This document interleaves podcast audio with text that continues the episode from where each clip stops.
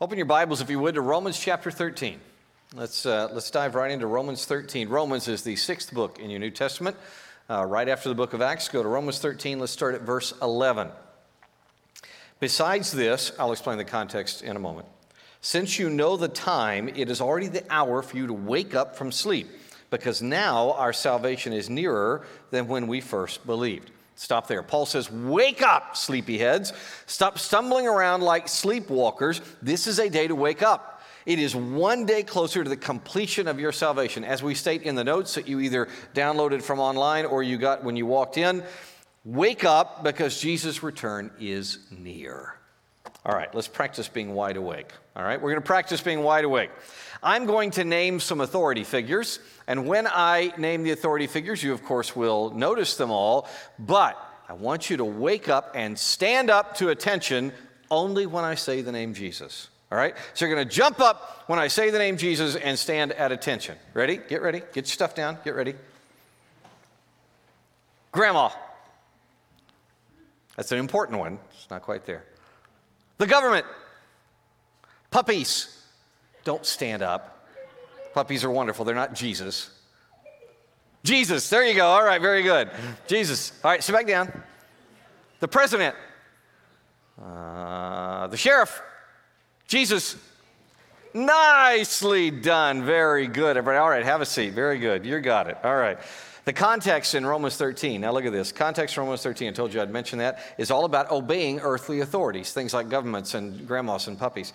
Um, but here, just as you pivoted to stand up, the text pivots. Okay, the text in Romans 13 pivots right here at verse 11, and it says, Wake up because the ultimate authority is coming. Jesus is the ultimate authority. Amen? And every hour we draw closer to the glorious day of Jesus' return. Before we had children of our own, Jana and I used to house sit for friends, uh, especially friends that had kids, and, um, and we got to learn about children before we had our own. And I learned something really important. We were house sitting for some friends, they had three kids, and I learned uh, that on the days they have to get up for school, it is a beating to wake those slugs up and get them out of bed. It's amazing. I, I, mean, it really was a chore to get them to crawl out of bed.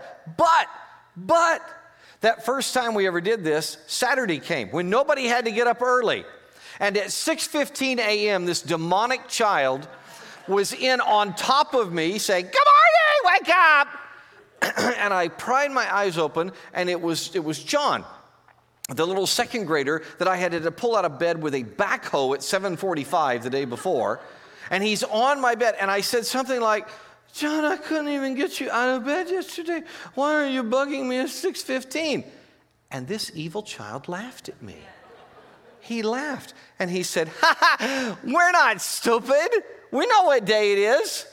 And I opened my eyes and I looked at him and I said, "Well, you're not that smart, buddy. Your pants are on backwards." Um, but backwards pants or not, the kid had a good point, right?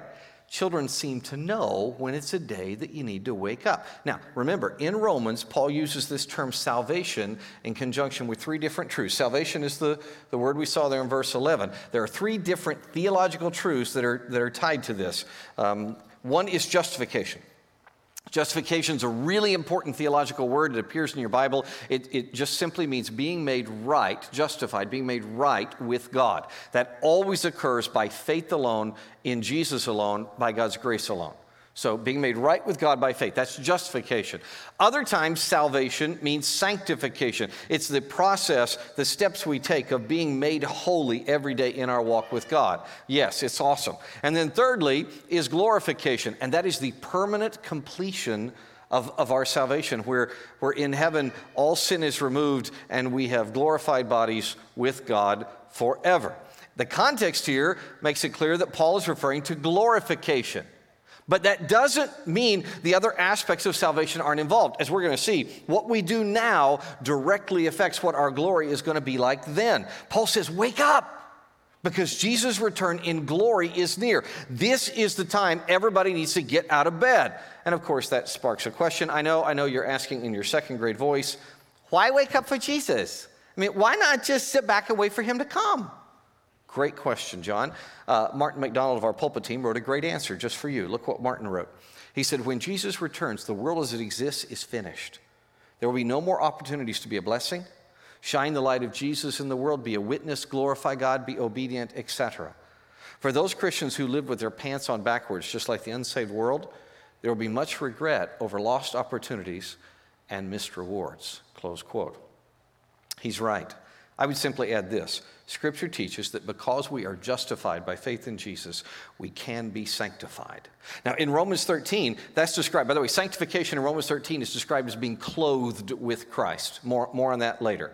If we are clothed with Christ, here in our regular sanctification process, we will receive greater rewards when we are glorified. That's why we need to wake up. Those theological truths are really important for grasping this section of Romans.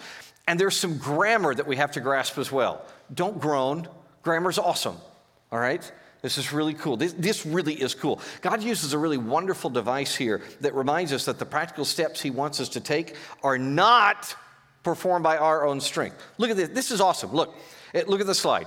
Every imperative verb in, in this text, that means every, every statement that we're to take as a precept for our living, every imperative verb is coupled with an indicative verb something that indicates what God has provided, some privilege He has given.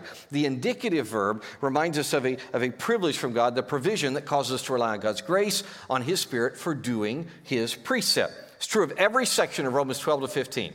Uh, let, let, let, me show you. We're, we're just going to cover leading up to where we are today. So we started this study in Romans 12. Romans 12, 1 through 2. The imperative, the precept, is present your bodies, right, as a living sacrifice, holy and pleasing to God. Well, how can you do that? Well, because of the indicative, what God has provided. View the mercies of God. In view of the mercies of God, because God has shown mercy, I can present myself to Him. Um, 12, 3 through 11 says, Serve the Lord enthusiastically. How? Because God indicates that He's given things. Because God's given to you, therefore you can give, you can serve. Um, the, the last half of chapter 12, overcome evil with what, everybody? Good. Overcome evil with good. How can we do that? Well, because we have hope and because we know God will repay. God's going to repay. Chapter 13, the first part give to each what is due to them.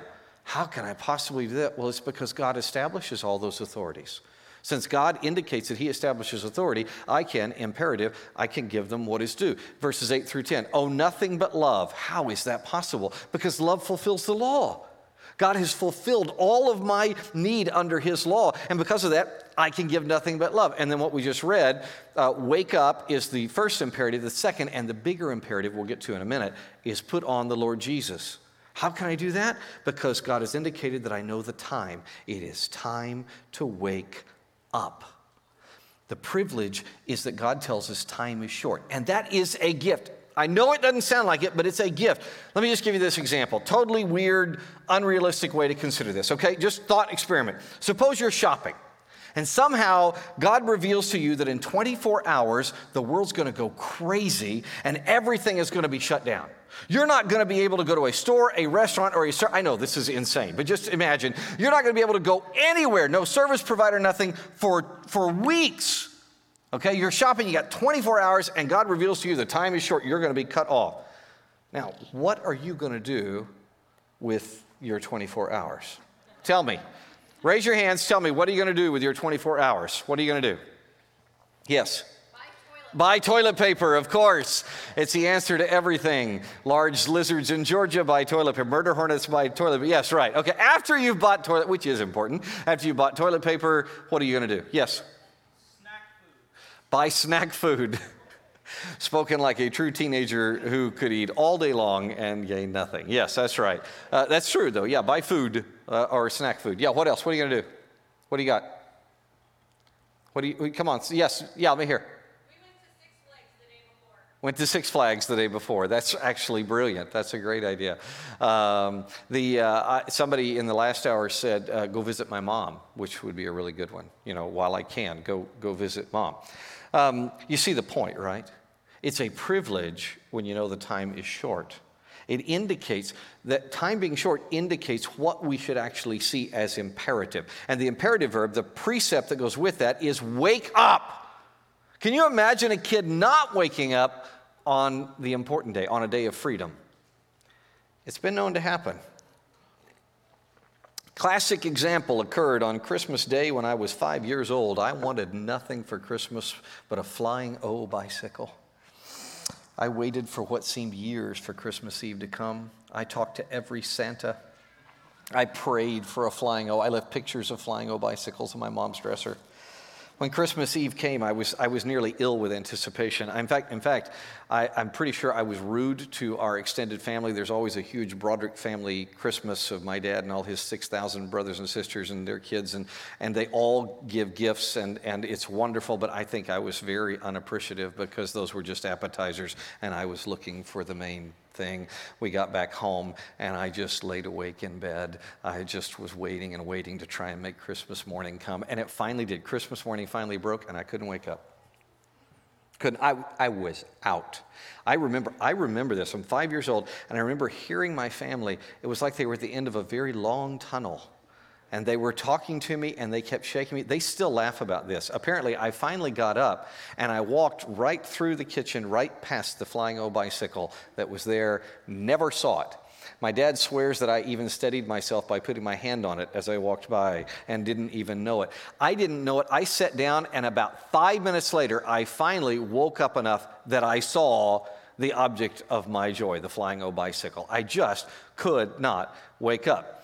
As ridiculous as that sounds, I missed the thing I was longing for because I didn't wake up. I was so focused on my hoped for future reward, I didn't do the things it takes to be prepared to wake up and enjoy it. And that is what it can be like for people uh, like many of us who are really excited about our coming glory salvation, our glorification. Don't get me wrong, we should be thrilled, excited about Jesus' return. But what happens is we can forget to work on our sanctification to, to be clothed with Christ every day in the here and now. So God says to us this morning, wake up. It's not that you're going to lose your bike. You're not going to lose your bike. God bought it for you. It, it's not that you're going to lose your justification. Jesus purchased it for you. You need to wake up because you're missing all the fun. You're snoozing under the tree. You're missing the sanctified party. And in our lack of preparation, get this, in our lack of preparation now, we are diminishing the experience of our rewards to come. With that in mind, I would like to propose an interrogative to go with God's imperative and indicative. In case you don't know, kids, an interrogative is a question. Here's my question What does that look like? In, in light of our coming glorification, how does one practically wake up now and put on Jesus? The answer is in the rest of our text. Go back to our text, verse 11. Besides this, since you know the time, it is already the hour for you to wake up from sleep, because now our salvation is nearer than when we first believed. The night is nearly over, and the day is near. So let's discard the deeds of darkness and put on the armor of light. Let us walk with decency, as in the daytime, not in carousing and drunkenness, not in sexual impurity and promiscuity, not in quarreling and jealousy, but put on the Lord Jesus Christ and don't make plans to gratify the desires of the flesh. Here are the ways to practice spiritual wakefulness. First thing, remember who you are. Look, the text says, Now salvation is nearer to us than when we believed. What does that tell us? That he's addressing believers. These are Christians. The first step is remember, you are a Christian. Some mornings, I don't know if you're like me, I, I wake up and I wonder who I really am, right? Especially when I'm coming out of a really deep sleep. I don't mean just wondering where I am, that happens, just even who, who am I, right? Our Christian lives are often like that. In fact, many of us could star in a remake of Night of the Living Dead. And right now, as the Lord tugs your heart with his call to wake up, you stir and you mumble, Who am I? Let me answer that for you. If you have trusted Jesus, you are a believer. As the Apostle Paul likes to say, we are children of the light. Here's a graphic example. Let me show you a graphic example. Acts chapter 19. In Acts 19, this idea of who believes in Jesus is very painfully brought home. Um, Acts 19 is in the city of Ephesus, lots of real tension in that city, a lot going on. And, and this, you can see the tension here, verse 13. Now, some of the itinerant Jewish exorcists also attempted to pronounce the name of the Lord Jesus over those who had evil spirits, saying, I command you by the Jesus that Paul preaches. Seven sons of Sceva, a Jewish high priest, were doing this. The evil spirit answered them I know Jesus and I recognize Paul, but who are you? Then the man who had the evil spirit jumped on them and overpowered them all and prevailed against them, so they ran out of that house naked and wounded. These non believers couldn't answer the spiritual question Who are you? Unable to answer, they get beaten up. It's made graphically clear in Ephesus that there is a difference between spiritual or religious people and those who believe in Jesus. The priests didn't know Jesus as Savior. They used his name like a charm, and it got them humiliated, exposed, naked. And this, by the way, this event wakes people up. When it becomes clear who belongs to God and who doesn't, people are aroused. Look at the results. Very, very next verse. Here's the results. Verse 17. When this became known to everyone who lived in Ephesus, both Jews and Greeks, they became afraid and the name of the Lord Jesus was held in high esteem. And many who had become believers, talk about Christians now, came confessing and disclosing their practices. While many of those who had practiced magic collected their books and burned them in front of everyone. So they calculated their value and found it to be 50,000 pieces of silver. In this way, the word of the Lord flourished and prevailed. All the junk people were trapped in, all the wickedness and sorcery and nonsense, they wake up and they do away with it. You don't need junk when you remember who you are. Which takes us to a necessary but painful moment. What do I need to throw into my personal bonfire? What, what vanities are incongruous with your life as a believer in Jesus? Hmm? I asked a few people this. I had to do it through uh, electronically because we can't get close right now. But I asked a few folks that question, and these were their responses. Look at this. I said, what, val- what vanities are incongruous with your life as a believer in Jesus? These were the answers I got. My pride, my anger. it's not good anger, the bitter grumpiness at the world. Sexual activities I know are wrong. Yelling at my kids just because I'm frustrated. Lies. Gossip, said one person. Said, Wayne, when you mentioned your sin of gossip in the last sermon, my stomach churned. We must wake up. And the process starts with being able to answer the very important spiritual question Who are you? It, look, Acts 19 makes it real clear. The ones who know Jesus wake up, the others continue to take meetings. Go back to Romans 13, verse 12. Go to verse 12. The night is nearly over, and the day is near. So let us discard the deeds of darkness and put on the armor of light. Here's the next, next aspect of awakening remember what time it is. In Rome, they had the most accurate clock in the world. Uh, the first century Romans prided themselves on knowing the exact hour and minute from the huge uh, water clock in the Forum. Um, they had a great water clock machine there, while the rest of the world pretty much only had sundials. But Paul says to these Romans, Look, spiritually, you're in danger of not even have sundials. You don't even know the difference between day, uh, night and day, much less the exact water clock hour. Real quickly, I want to show you a parallel passage. 1 Thessalonians chapter 5 is exactly parallel to what we're studying here in Romans 13. Look, 1 Thess 5, uh, starting in verse 1. Now, concerning the times and seasons, brothers, you have no need for anything to be written to you. For you yourselves are fully aware the day of the Lord will come like a thief in the night. While people are saying, There's peace and security, then sudden destruction will come on them as labor pains come upon a pregnant woman, and they will not escape. But you're not in the darkness, brothers, for that day to surprise you like a thief. For you're all children of the light, children of the day. We're not of the night or of the darkness. So then, let us not sleep as others do, but let us keep awake and be sober. For those who sleep, sleep at night. Those who get drunk, get drunk at night. But since we belong to the day, let us be sober, having put on the breastplate of faith and love, and for a helmet, the hope of salvation. For God has not destined us for wrath, but to obtain salvation through our Lord Jesus Christ. All God's people said, to Thessalonica as to Rome, Paul says, Wake up. How? Remember what time it is. It's time to fight.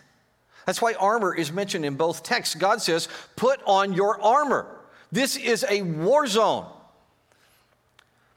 A few of my former students have gone on to serve as uh, pilots and airmen and soldiers, Marines, sailors, firefighters. And there's one thing that all these careers have in common. One thing that all of them have in common they can be awakened from a dead sleep and called to immediate action.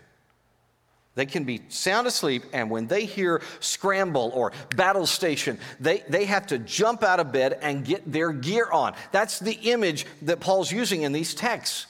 All right, so kids, kids only, kids only. Wherever you are, home, here, whatever, kids, we're going to practice. Uh, here's what I want you to do, kids. I want you to find a space on the floor or on some chairs, and I want you to I want you to spread out across the floor or across the chairs, and let's pretend to go to sleep. Okay? Uh, let's be like really exhausted firefighters. Find a place. There you go. Find a place, and I want you to pretend to go to sleep. And if you would, let's uh, let's snore. Let's snore like firefighters. They're the worst snorers in the world. I mean, it's. Uh, I'm sorry, guys. It's true. All right, ready?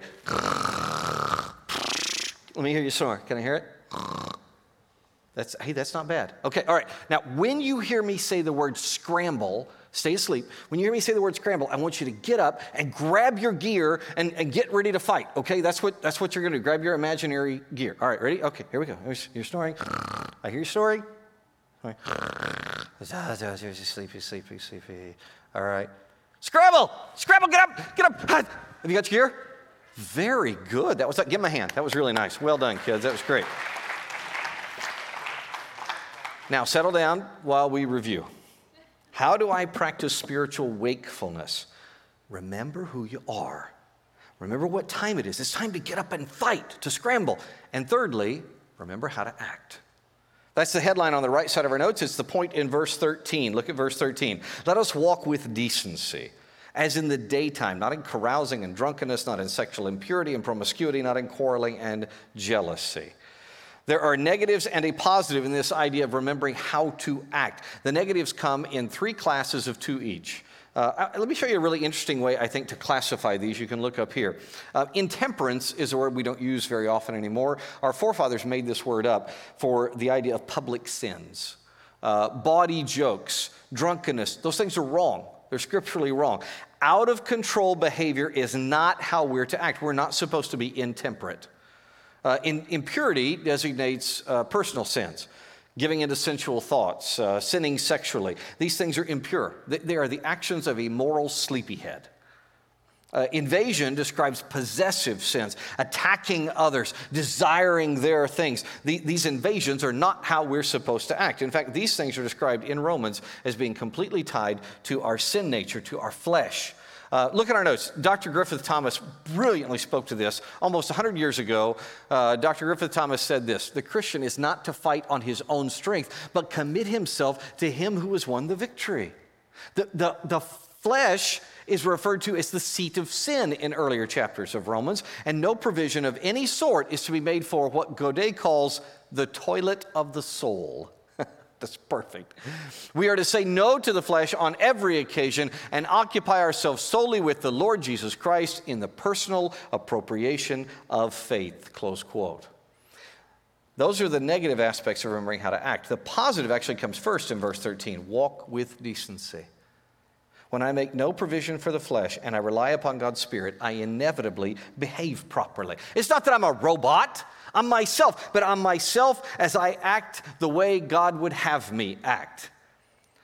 Again, Griffith Thomas summarizes this so very well. Look, look what he said. And by the way, I'm told, I'm not old enough to have ever heard him, but I'm told that, that uh, he had a beautiful British accent, very educated sounding, and he said things like this Let us appropriate Jesus and put him between ourselves and our foes of flesh, world, and devil.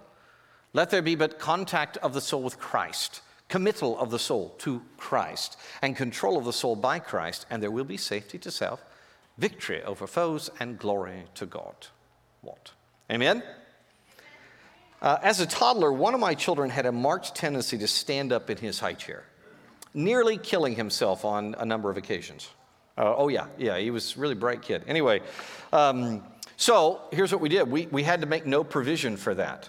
So every time we put the kid in a high chair, one of us would distract him while the other would get underneath and untie his shoelaces and tie his shoes to the high chair. Yeah, mm-hmm. with double knots. It was brilliant. Kid never could, could, yeah, couldn't get up, couldn't kill himself anymore, right? But that isn't all we did. That negative is not the only thing we did. We, we also talked to him all through the meal. We related to him. We gave him our attention, our affection. So there was no need for him to, to try to get up out of that chair. And, and all that positive plus negative combination worked. He quit trying to swan dive on the tile, and we grew closer together. Listen, God loves you. He wants you to remember how to act. He wants to save you from these idiotic swan dives that are tearing up your life. So he says, Make no provision for the flesh. Tie your laces. And he looks you right in the face and he offers his complete interaction, his complete affection. Walk with decency because God is the great Father. He is right beside your high chair. Don't flop around and miss the chance to bond with him. Okay, now that you're awake, let's get dressed. Main imperative in the passage, verse 14. But put on the Lord Jesus Christ and don't make plans to gratify the desires of the flesh. Put on Jesus. That's the command. Get dressed. How many of you at some point in your life have had that horrible nightmare where you realize in the nightmare that you're walking around and you're not clothed?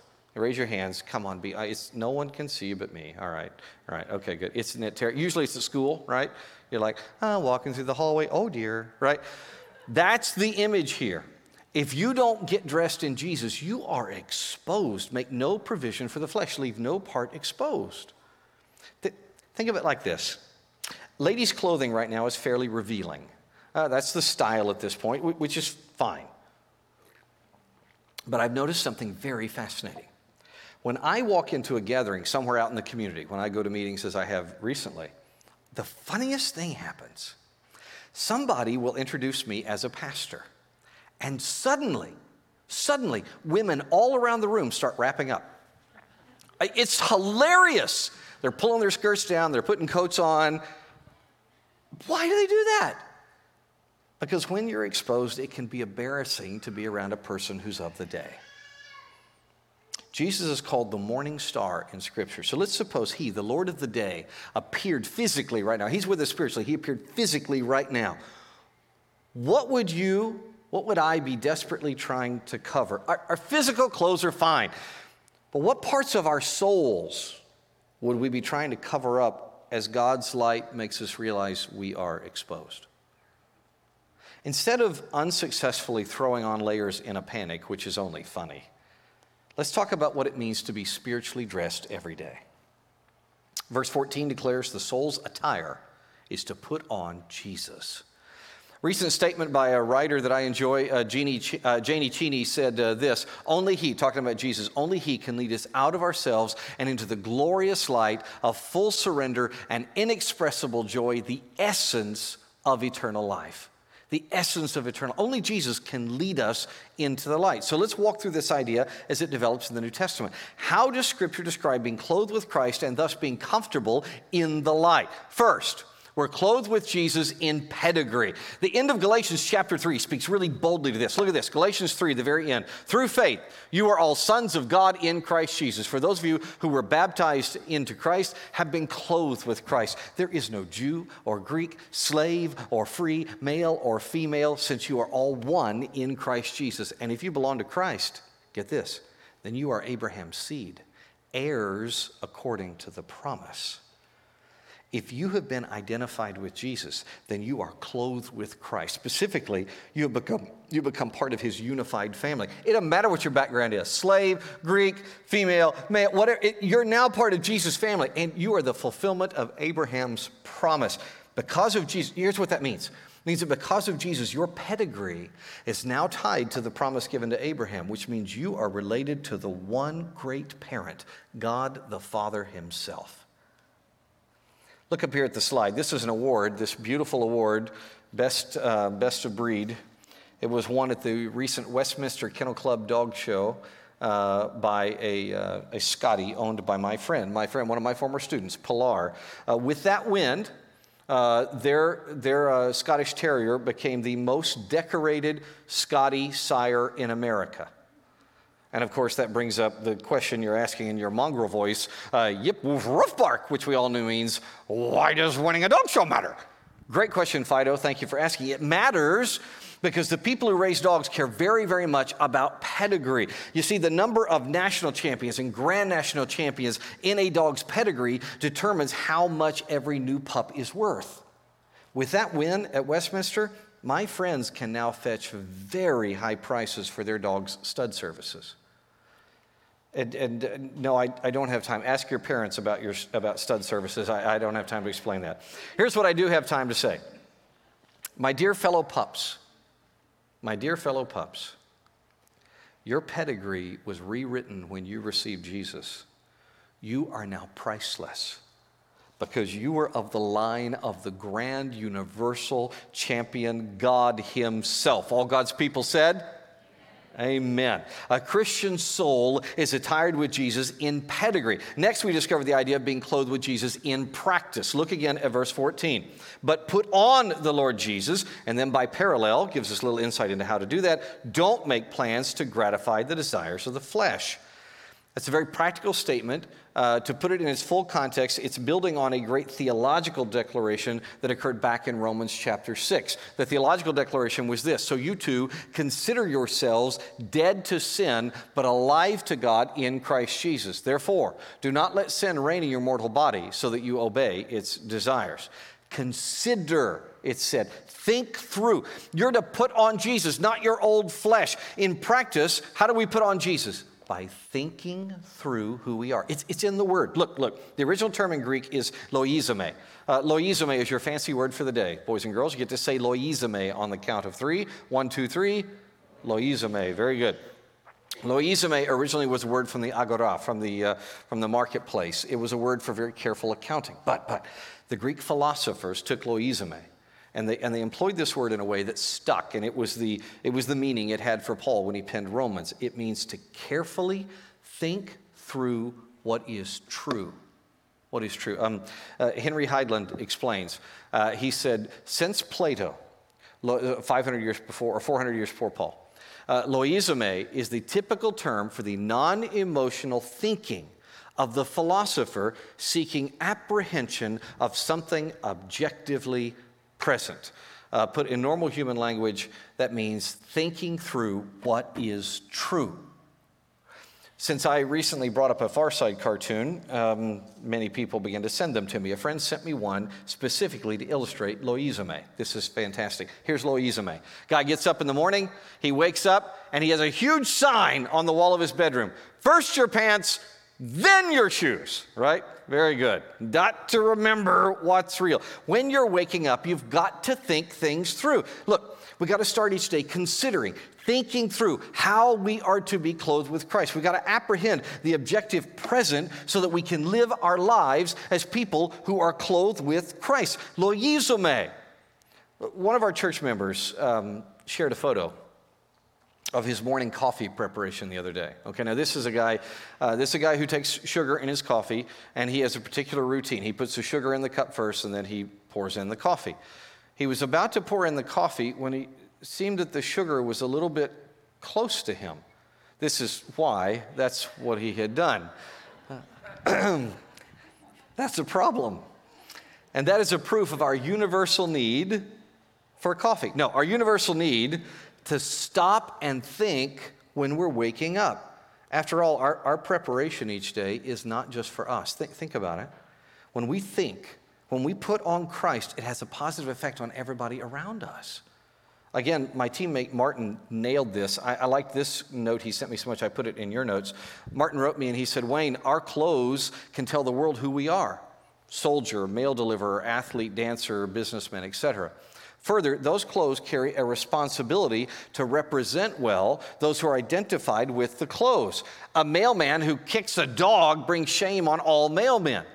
Finally, the clothes one puts on influence one's actions. For example, one does not garden in a ballroom dress, nor does one wallow in filth while clothed in Christ. Close quote. Everyone's crazy about a sharp dressed man or woman, and there is no clothing as sharp as Christ. The soul's attire is Jesus. We're to be, we're to be clothed with Jesus in, in pedigree because we're believers, in practice because we are thinkers. We think through as we wake up, and in permanence because we know that we are people that will be made perfect. So says 1 Corinthians 15. I'd like you to read with me 1 Corinthians 15. Join me on the underlined text, please. Listen. Paul writes, I'm telling you a mystery. Uh, the words mysterion, it means something that, it doesn't mean Agatha Christie that I saw someone reading earlier. It means, uh, uh, it means something that was always there but not fully understood. So I'm going to tell you something's always there, not fully understood. And now he's going to talk about falling asleep. When you see the Apostle Paul say fall asleep, you need to look at the context. Much of the time, when he says fall asleep, it means someone's died. It's a very Greek way of writing, it's a Greek way of, of euphemizing uh, death. Okay, so listen, I'm telling you a mystery. We will not all fall asleep, but we will all be changed. We'll all be changed. 1 Corinthians 15. There will be people who are reading that that will be alive whenever Jesus returns. In a moment, in the twinkling of an eye, at the last trumpet, for the trumpet will sound, and the dead will be raised incorruptible, and we will be changed. For this corruptible body must be clothed with incorruptibility, and this mortal body must be clothed with, oh, must be clothed with immortality. Very good. When this corruptible body is clothed with incorruptibility, and this mortal body is clothed with immortality, then the saying in Isaiah 25 that is written will take place Death has been swallowed up in victory. All God's people said, One day, and we live knowing it could be today. One day, we who trust Jesus will be changed, will be permanently clothed in his righteousness, who will be incorruptibly and immortally holy. So, look at how these work together. Look, because we are justified by God's grace in our pedigree, because we are promised glory uh, forever, clothed in perfection, it only makes sense that we should practice every day putting on Christ. This is who we are in heaven. This is who we're going to be forever. We ought to live that way now. So, how are you going to do that? What's your plan? I have a friend who drops to his knees every morning, first thing, as soon as he wakes up. He rolls out of bed, he drops to the floor, and he stops right there and he thinks on the cold floor for a moment and he prays about how he is going to practically live clothed with Jesus that day and make no provision for the flesh. Some of our staff uh, practice a kind of thing called a quiet time. They call it chair time. It's about 15 minutes to start every day. They sit in a chair and they read scripture and, and they pray and they think about all the reality of putting on Jesus all day with what I'm going to face today. You, you, you can develop your own practice, but I recommend doing something. Otherwise, your spiritual preparation is going to resemble this. Friends, let's wake up. Let's remember who we are and what time it is and how to act. And while we're awake, let's get dressed. Let's be clothed with Jesus. Amen? Pray with me. Let's pray together. Father, I pray for myself. I pray for my brothers and sisters, wherever they are. And I pray that we will remember that we are believers and that it is time to fight. And we'll know how to act. And while we're awake, Lord, I pray we will get dressed. Please, we are so exposed in so many idiotic ways. We are making provision for the flesh all the time, excusing our sin. It's absurd. It's as absurd as diving off a high chair. I pray that we will instead be clothed with Jesus, that we will look in your face, and that we will be engaged with what really matters. And Lord, speaking of what really matters, I pray for anyone, anyone studying with us today, wherever they may be, that has never believed in Jesus, I beg you to draw them to you right now. Friend, listen. Your, soul, just like mine, just like everyone's, Godet described it really well. That Frenchman was brilliant. It is the toilette. There is sin that makes us filthy. You know it, and I know it. Scripture declares it.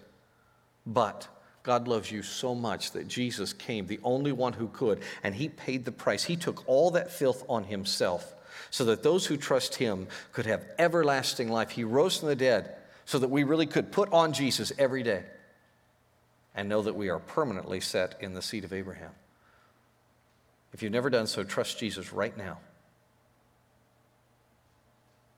Believe on Him.